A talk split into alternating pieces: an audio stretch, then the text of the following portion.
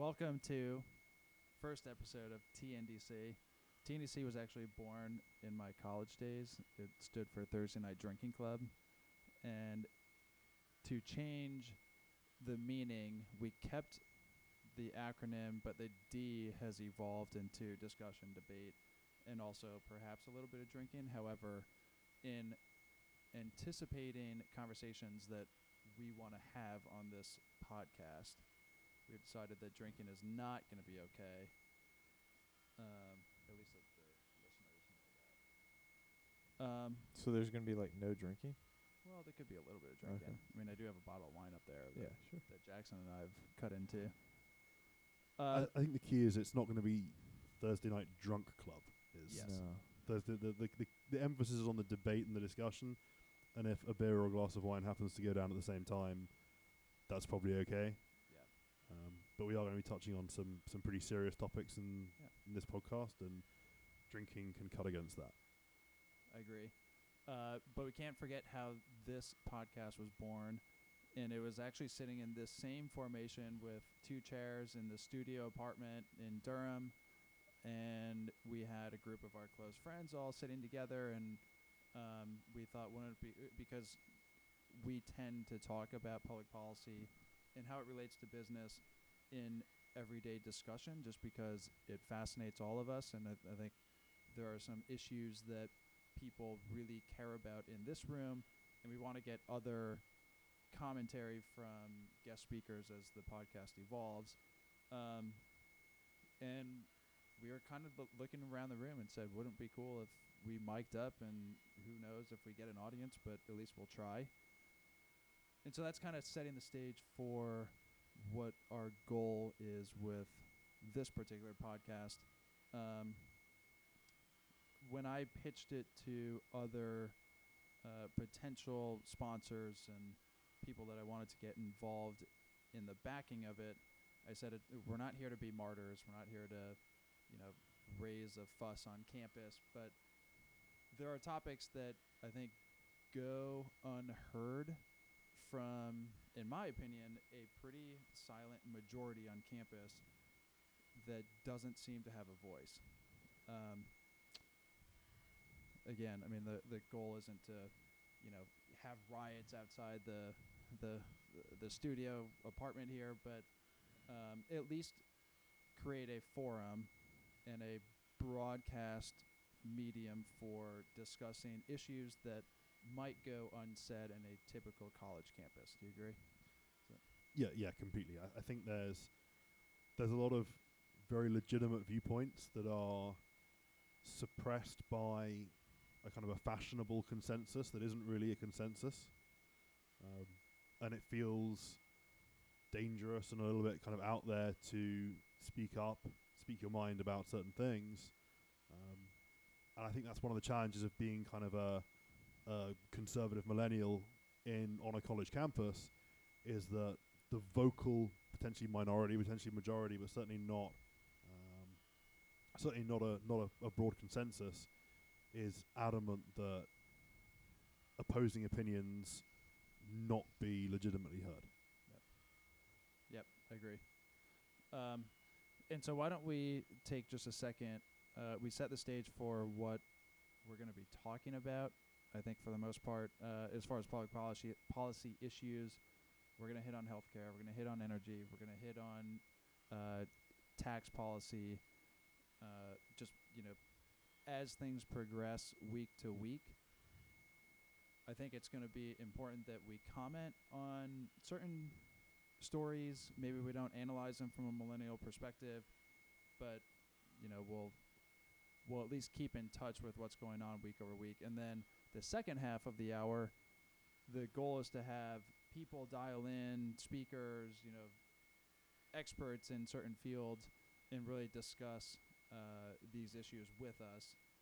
And then you'll hear analysis from again the millennial uh, well, not college perspective, but grad student perspective, and kind of that the mid twenties, early thirties range that we all sit in. So that's that's the hope.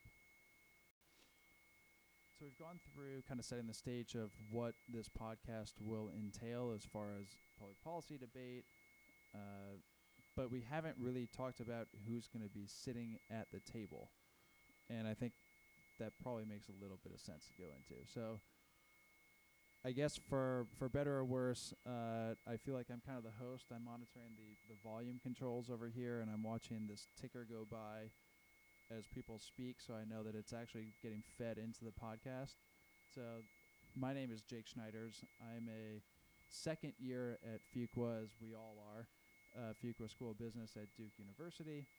Um, my background is in financial technology. I was in product management, sales, and came to Fuqua for no good reason. Just decided to come to business school, and here we are.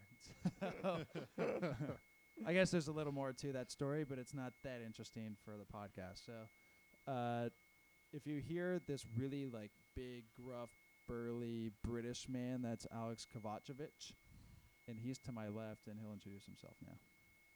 Thanks, Jake. Uh, so yeah, I'm uh, I'm the token foreigner here in this uh, group. Alex Kovacevic. I'm from Suffolk, England. Um, I moved to the US just over a year ago to come and join these fine gentlemen at the Fuqua School of Business. My background is in uh, consumer goods. I, after graduating from undergrad, started a small sportswear business, ran that for two years and sold it before getting into the toy industry and holding a number of senior management positions at small and medium sized toy companies and uh, making the big move across the Atlantic to here we are in the land of the free and the home of the brave. And also played pro sports. Played a little bit of played a little bit of pro football, and by football I mean what you call high school football, not uh, not soccer. Yeah, American Um, football. Back in uh, back in Europe when when NFL Europe was still going strong, um, so have a have a big affinity for for football and for American sports in general, and um, yeah, at uh, six five, two seventy five, three fifteen when I was playing. You look great, Kov. and it, it actually, I should I should mention we're gonna call him Kov on here 'cause that's that's just what we've been- everybody we've calls been, me. We've been friends for over a year, and so that's what we call him. So I didn't even know what his last name was. I well, Or at and, least how and it's to be pronounced. to be fair, to be fair, Harold. Before we started recording this, I just asked for the pronunciation of his last name. and He's been one of my best friends for over a year, so that that just goes to show that we will call him Kov. Kov is fine. Hey guys, uh, I'm Harold, Harold Abel, uh, from Louisiana originally. Just to try to kind of paint the picture, I'm just kind of taking a seat here and uh, wearing a Texas Forever shirt. Uh, of course, we had several pretty big hurricanes that kind of struck through.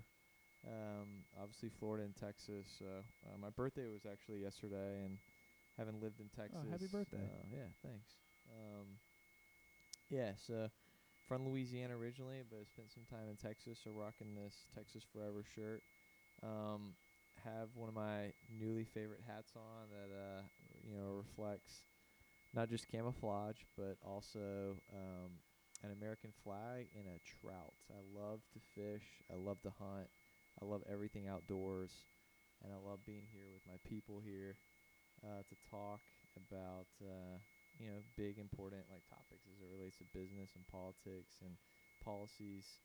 Um, so yeah, it's good to be here, guys. We, sh- we should also note that Harold is the, the family man among us with uh, a fantastic uh, a fantastic daughter who's a lot of fun and, and one more on the way. So uh, She's in preschool. She goes to, she goes to class every day, but she can't talk. well, not every day I, yet. d- I mean, We're- we're how do working you her how out do you to- go to school when you we're can't working her- talk? we're I don't working her- get it. We're working her up to every day. She's right now rocking two days a week, Well, that's pretty good. almost. She still can't talk. But yeah, there's no, uh, there's no. I mean, you know, almost two. The backpack's definitely bigger than her.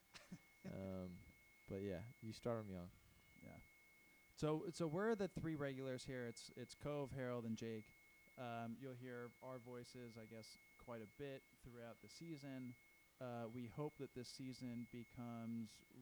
Our goal is ten episodes per term, and then in the spring we'll see how it goes, and maybe we get to weekly because we're second year seniors at that point, and you know we have nothing better to do. we have nothing better to do but to talk about issues and publish them. Briefly mentioned uh, the concept of our rotating guests, and uh, and I want to draw a little bit more attention to that because it's going to be really important as as the three of us continue through this little venture.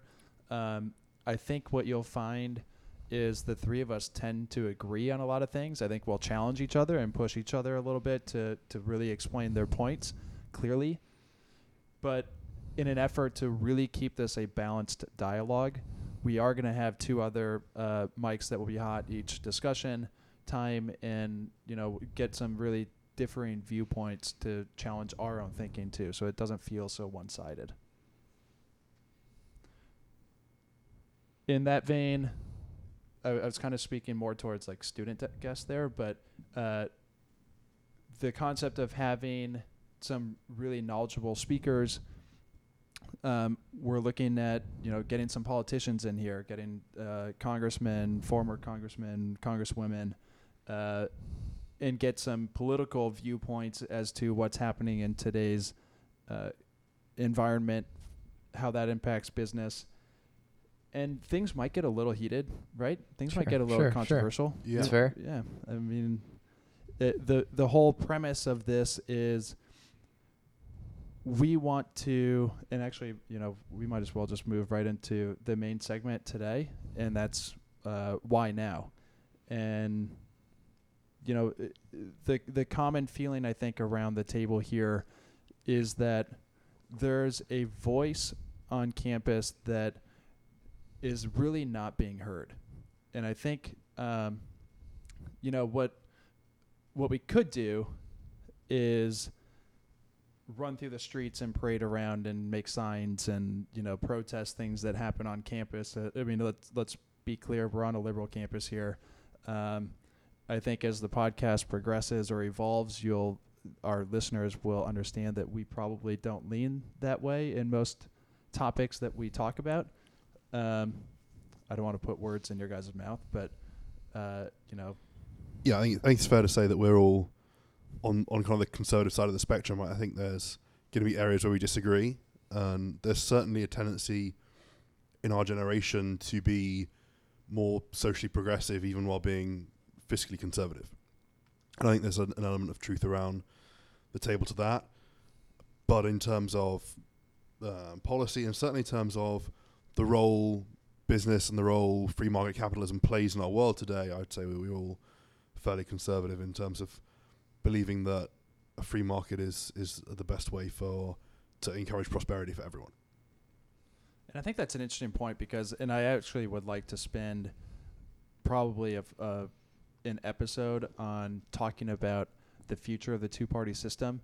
I think there has to be a two-party system. This is, I mean, this will be kind of a precursor into what that episode will be about, or a discussion topic within there.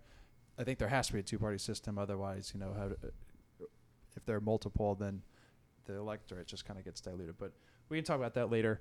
Uh, but I think that's a very f- fair point. And there are a lot of people on campus today that get really heated on social issues. But I think, and we saw it in the polls last November when Trump won the election, that's not necessarily what wins the election every time. So to be, and, and I it will admit, I'm, you know, there are certain views in, in my, uh, you know, my personal belief system where I am more socially uh, liberal. I, you know, but certainly fiscally conservative to Alex's point there. Yeah, I'd, I'd, I'd, I'd agree with that. I mean, ultimately, as we kind of explore the topic, why now? It's, you know, really trying to set the stage that we can explore uh, opportunities um, to look at different perspectives and like schools of, of thought. Um, as Jake said, um, of course, right now we're at a, a, a more kind of liberal um, academic institution. Having said that, most campuses around uh, the United States are are liberal, uh, which is like totally fine. Um, but we just want to create a forum amongst ourselves as well as bringing other kind of guest speakers on to really um, highlight and address all perspectives, right? Uh, minority, majority, um, silent majority, silent minority, whatever that whatever that looks like. Um, ultimately, I think this is a great kind of forum uh, f- for that and a venue to explore those those uh, those those thoughts. Yeah, I think I think you hit the nail on the head there, Harold. It's it's the amount of free and open debate and discussion and sharing of a wide diversity of viewpoints. I think is being narrowed day by day, month by month Sure. in this environment. And there was an article a couple of days ago came out in the Washington Post that highlighted a study saying that more than 50% of college students now believe it's acceptable to shout down and not allow someone to speak if they present views that they feel are objectionable. And one in five students believe it's acceptable to be violent towards people who Mm. they think are saying something that is objectionable. And that is not the academic environment we want to be in. We want to be in a place where it's safe for everybody to explore their views, to hear a plurality of viewpoints, to hear a wide and diverse thought process, Sure. to understand the situation, the environment we're in. And that is something that, with the polarization of today's politics and today's society, especially among our generation, is becoming more and more difficult, I feel. right. and uh, I want to add to that, and I have the that study pulled up here. It's from the Washington Post a couple days ago, and the question states: Democrats. Oh wait, sorry. Yeah. No, sorry. The conclusion: Democrats more likely to agree with shouting over controversial speakers so they can't be heard, and that is sixty-two percent of Democrat participants in the survey approve that shouting over controversial speakers controversial speakers is an appropriate action. Whereas you look at the Republicans who answer the same survey, 39% agree with that statement. Which is still a shockingly high number, I want to say. Absolutely, it's still a shockingly high number. Don't disagree with you there, but I think it really speaks to the volume at which the left, pro, you know, promotes their thinking versus the right, and the goal, you know, coming full circle with why we're sitting around the table here in the first place, is this does kind of feel like an outlet. Um, I don't want it to be, you know, a, a platform where we feel so, you know, uh, you know, unheard that we need, we feel the need to like tell the. wh- Uh, I don't know. I don't know where I'm going with that. But it, it just it, that those stats just resonated with me, that because. And we felt it. I okay, so I felt it during we had this like reorientation of school, which is a whole nother topic. It, I don't really understand why you have to get reoriented to school, but they brought us back a week early. Then we had a week of doing nothing, which was actually very fun. And then you know, when class started, and but the the week that they brought us in early, we went through this whole thing about so uh, unconscious bias, and how we need to kind of recognize that everyone has these biases when they're talking to uh, minority groups and you know really promoting a level of inclusion and conversation and i think that's all good stuff but i think there's a voice that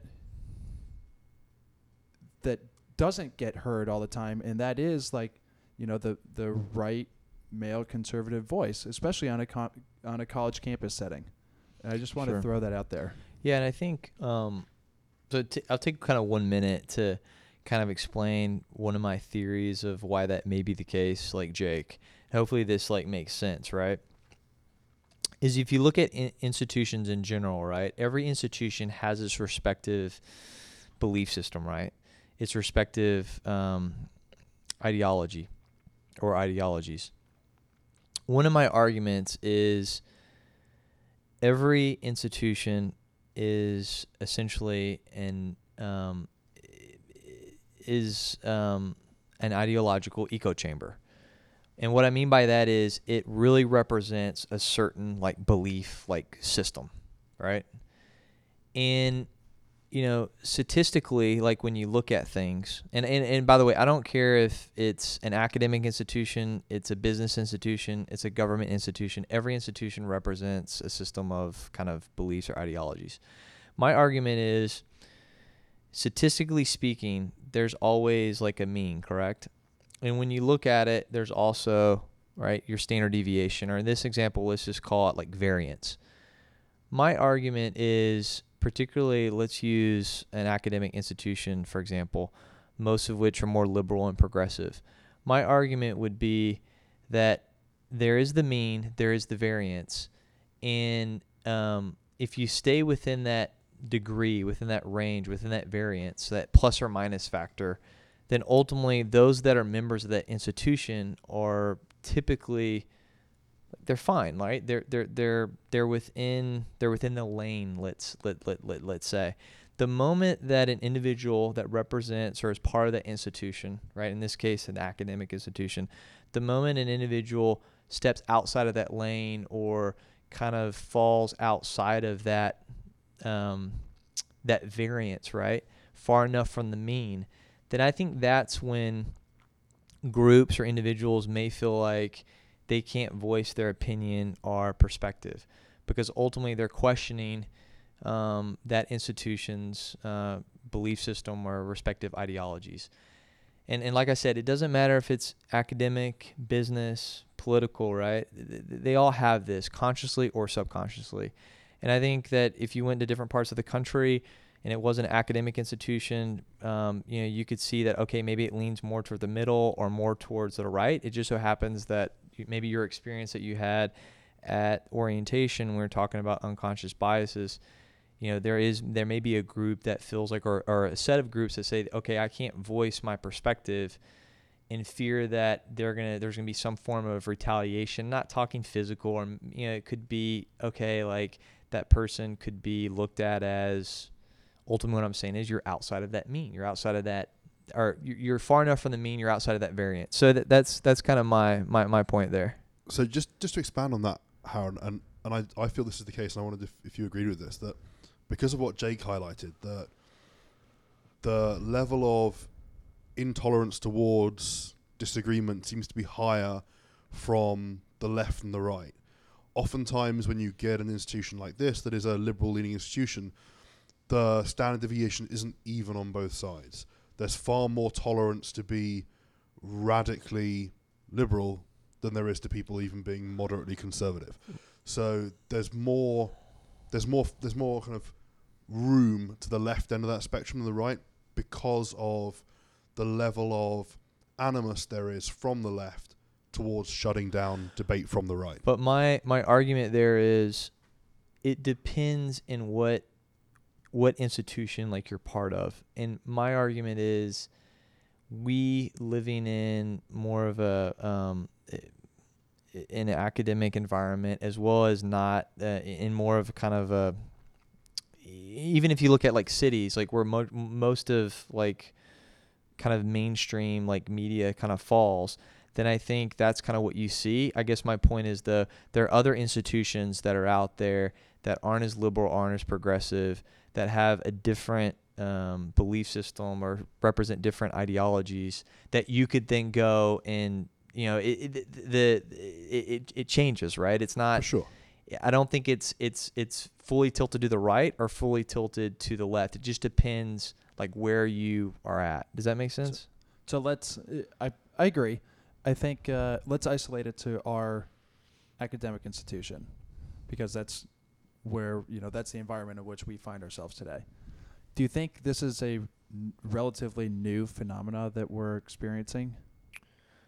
I think historically, and uh, let, let Kov kind of uh, give his perspective, but I, I think historically, academic institutions have been more progressive and liberal. Now, of course, over time, um, you know, there's different trends, like things change. But I think, yeah, if you go back to you know a decade ago or several decades ago, yes, I think they're traditionally more progressive and, and, and, and liberal. What I think has changed is probably more polarization. Um, having said that, I think you can go back to certain time periods, like let's say the '60s, looking at Vietnam, things like that, where there was a lot of like polarization. So I don't think it's all necessarily new, but I would definitely argue that sure there is a heightened level of um, polarization. Yeah, I, I I'd agree with that, and I think you're right academic institutions and universities especially have always been liberal, and that's not just here; that's all over the world. Students are historically a a, a very kind of liberal group. I think there's two interesting things to note there. And firstly, you're right. The polarization of today has made that more apparent.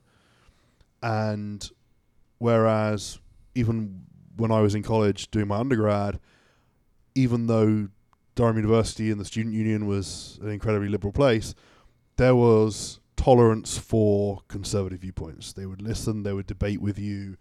There was a respect for people having different opinions.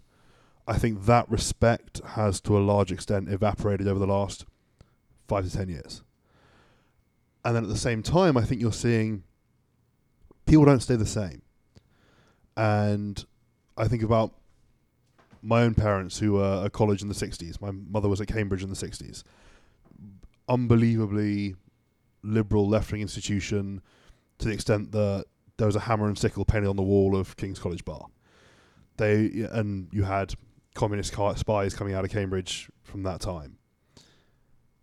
Those people now are considered so conservative that the current millennial generation is blaming them for Brexit, blaming them for voting Tory. People change, and generally, as people get older, they become more conservative. So I don't think it's right to say this generation now is going to usher in a progressive viewpoint when they're 40 or 50. But you're right. Generally speaking, academic institutions and when people are young, they tend to be more liberal. Yeah, and I think I think th- I think the issue is um, going back to the statistical example. If you stay within that range, right, within that standard deviation, within that variance, like you you're you're okay. But kind of back to what kind of Jake was leading to if you step outside of that, right? I think that's when um, you know you may feel that you know your your voice isn't heard or respected. But once again, the reason why that is that is from my perspective is because you are questioning the ideologies that that institution represent or like foster. And I do think that academic institutions in general they profess or really want to encourage like free thought. Because i mean let's be honest so much great innovation in our country has um, sprung from academic institutions um, where people have been able to question. And i think there's still a, there's still a place for that right? I just think the area that we need to explore or at least something to think about as maybe we move on in this podcast at, at, some point is just understanding that I think the issues when you step out outside of that that that standard deviation that that that that that variance. And you were talking I mean I totally agree with the polarization and it was kind of a leading question cuz I had my own thought on this one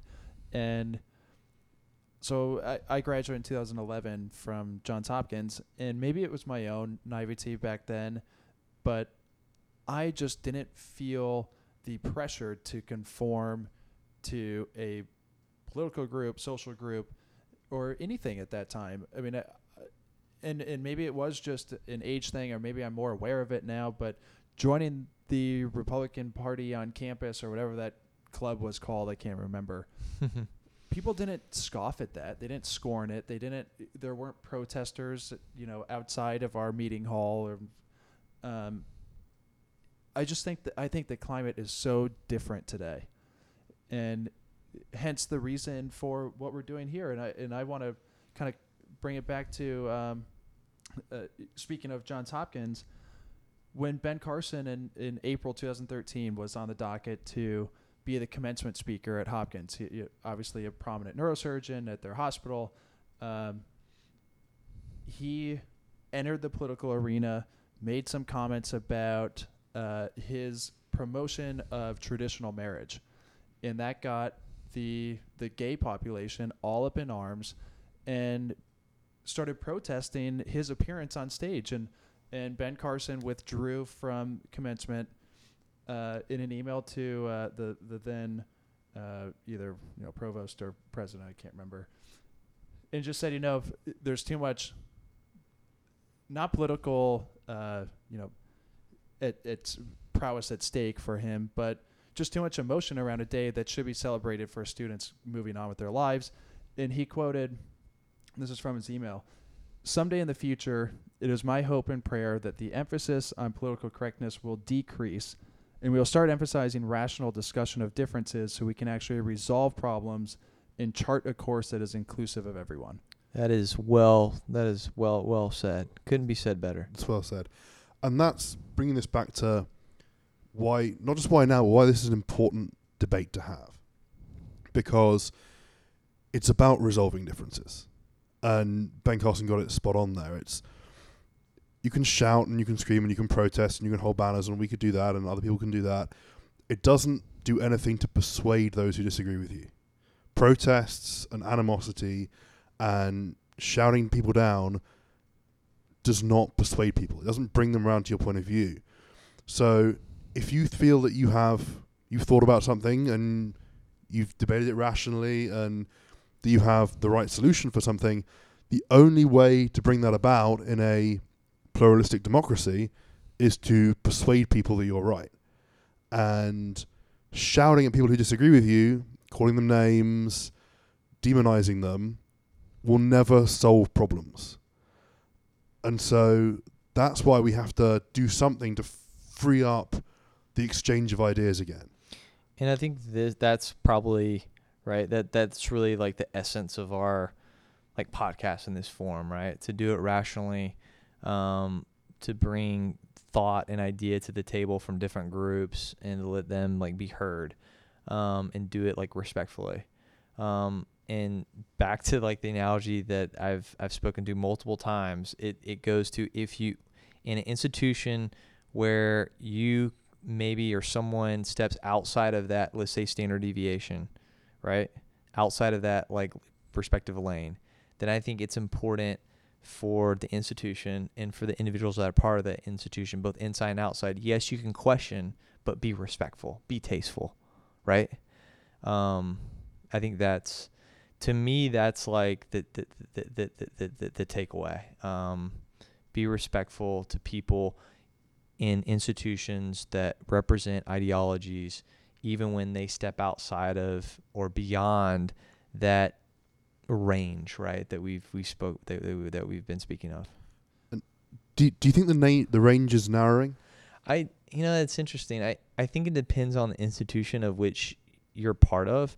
I want to think that academia has a very wide like range. That is the the, the you know th- there's more opportunity to question, but I I do without you know I, d- I don't have any preset agenda like on this on this podcast right. But I I do think that okay if you're part of a liberal progressive academic institution, I, I do think that maybe that range is tighter than we maybe think um, because I do see situations, um, you know, where yeah, like people m- maybe have a thought that's outside of that range and maybe aren't received well because if there are people that feel like they can't voice their perspective then that's like an issue. And i think of all places academic institutions should be a place where the range is wide and people are respectful and tasteful and really do it rationally. And and I think in Right? academia, I, I I completely agree with you. I think in academia it's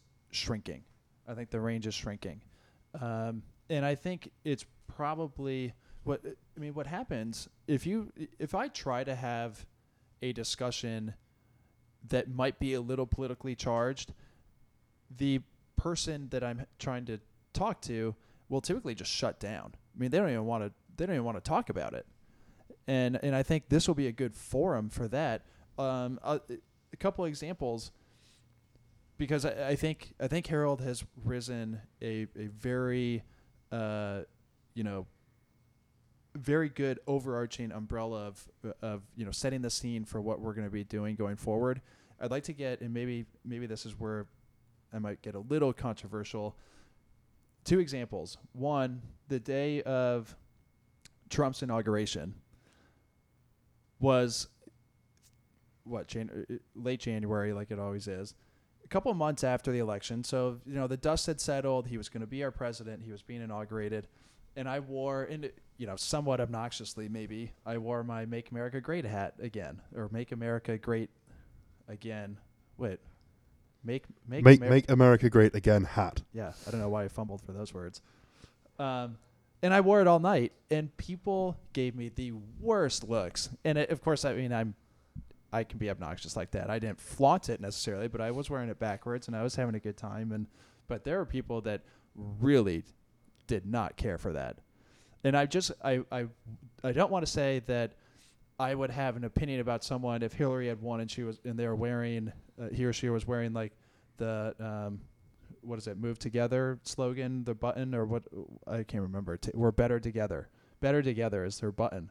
So if I saw people on inauguration day for Hillary wearing that would I have completely shut down? Would I have thought differently about that individual? Would I have had some sort of preconceived uh, thought before getting to know that person? I'd like to say I wouldn't but maybe I would. I don't know. Um, but I think that's that's the polarization that happened with this election in particular. Um, I want to give. I know you, Kov is itching to get to the mic. I want to give my second example because this one really hit home for me, and maybe this was I took it more personally than maybe I should have. But there was a day where I really felt um, it was it was right after uh, a, a shooting, and not all the facts had come out about that shooting, and the dean promoted, in my opinion, promoted wearing black to support your classmates in a time of despair. And I, you know, I, I kind of understood what he was trying to do, but the timing just didn't sit well with me. And to feel so ostracized in an environment where I was hoping to, you know, learn from people and express free thought and, and you know, have these discussions, you know, it was just way too soon for the dean of the business school to say, wear black on Friday, support your classmates, support, you know, this effort or that. And I, you know, I wrote back. I was like, so can we wear blue on Monday then and and support our cops? Because that isn't that is something that is passionate for me uh, that I care a lot about. And so that day, I mean, it w- the interesting thing was later in the day when they wanted to take the photo of everyone wearing black, there is a significant number of students that did not want to be in that photo, and they're wearing black to support their classmates. And you know, I'll leave it at that. So I'd like to jump in here on a, on a couple of things. Um, firstly, just to kind of immediately pick up on that day, and I think I think you're right. I think there's a difference between supporting your classmates. So I I, I wore black that day, um, but not for a political cause. I wore black that day because there's a lady in my team, my CD team, our like study team here, um, who felt very passionately about this and made a personal appeal to the other members of her team, saying that she would really appreciate it if we showed our support, not for the cause, not for the political statement, but for her personally in dealing with what she was dealing with if we all wore black. So I felt she was a friend of mine, and I wanted to support her, and I wanted to do something that that showed that I have her back, that I'm going to support her, whether I agree with the overarching cause or not.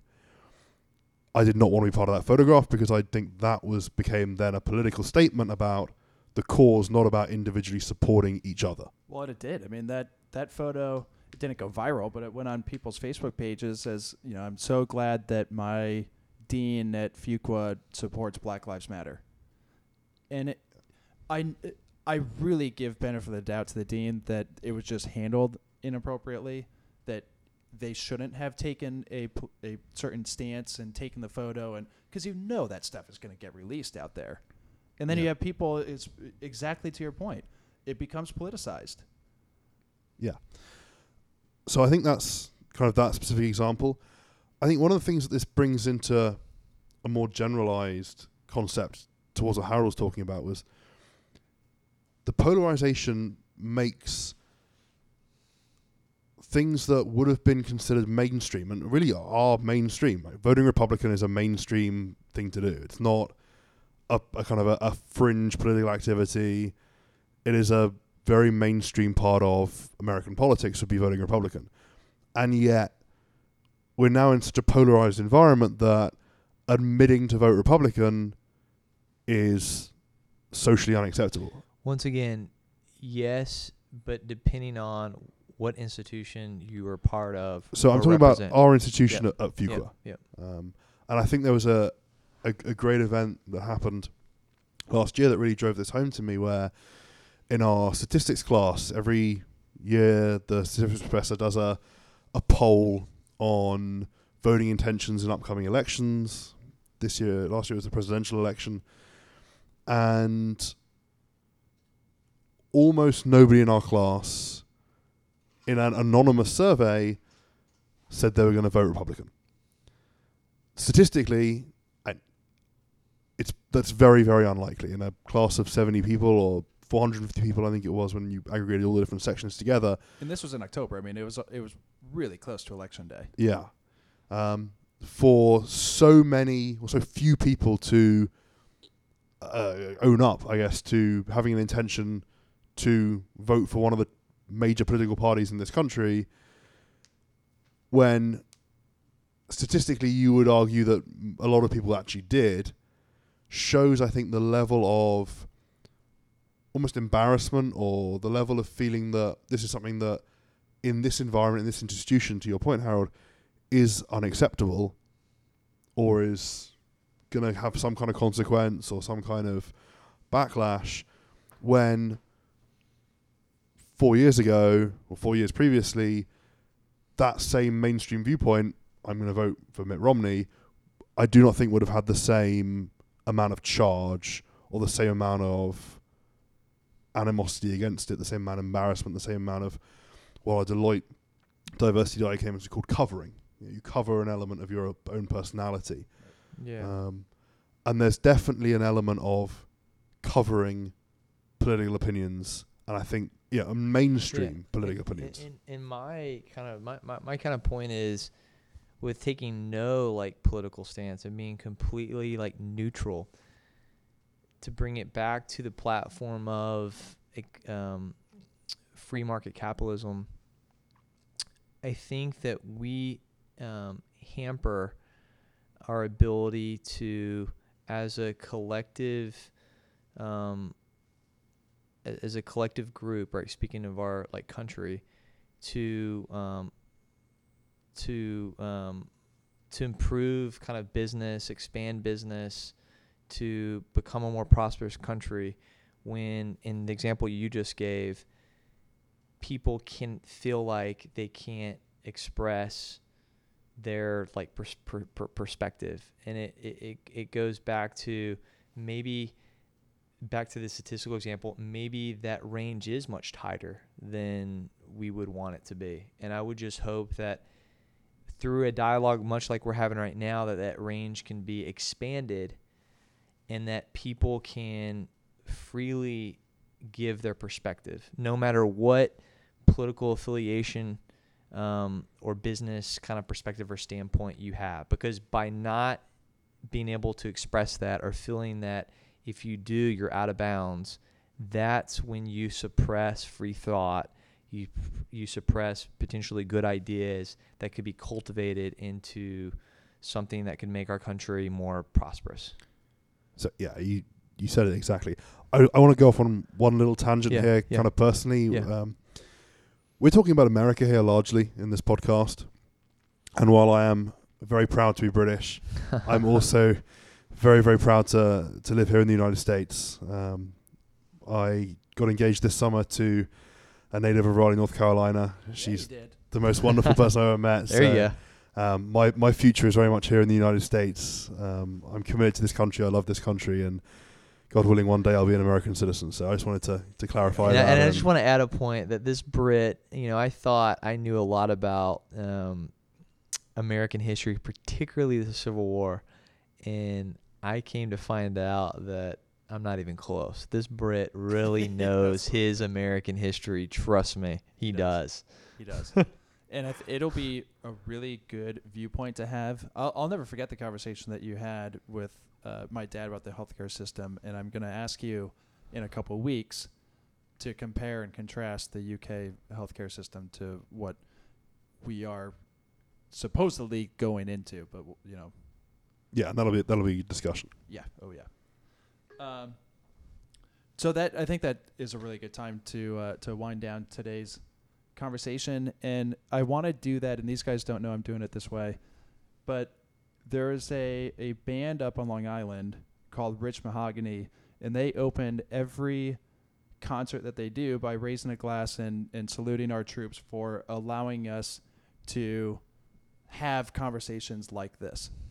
Um, so I'm going to finish every podcast and say thank you to those overseas fighting for our right of free speech and protecting the U.S. as it is. And here's to you guys, and we look forward to discussing uh, probably more specific topics down the road um, and getting more industry focused and getting some really good free thinkers on this podcast. Thank you. Yeah. Yeah, well thanks, Jake. said. Well said.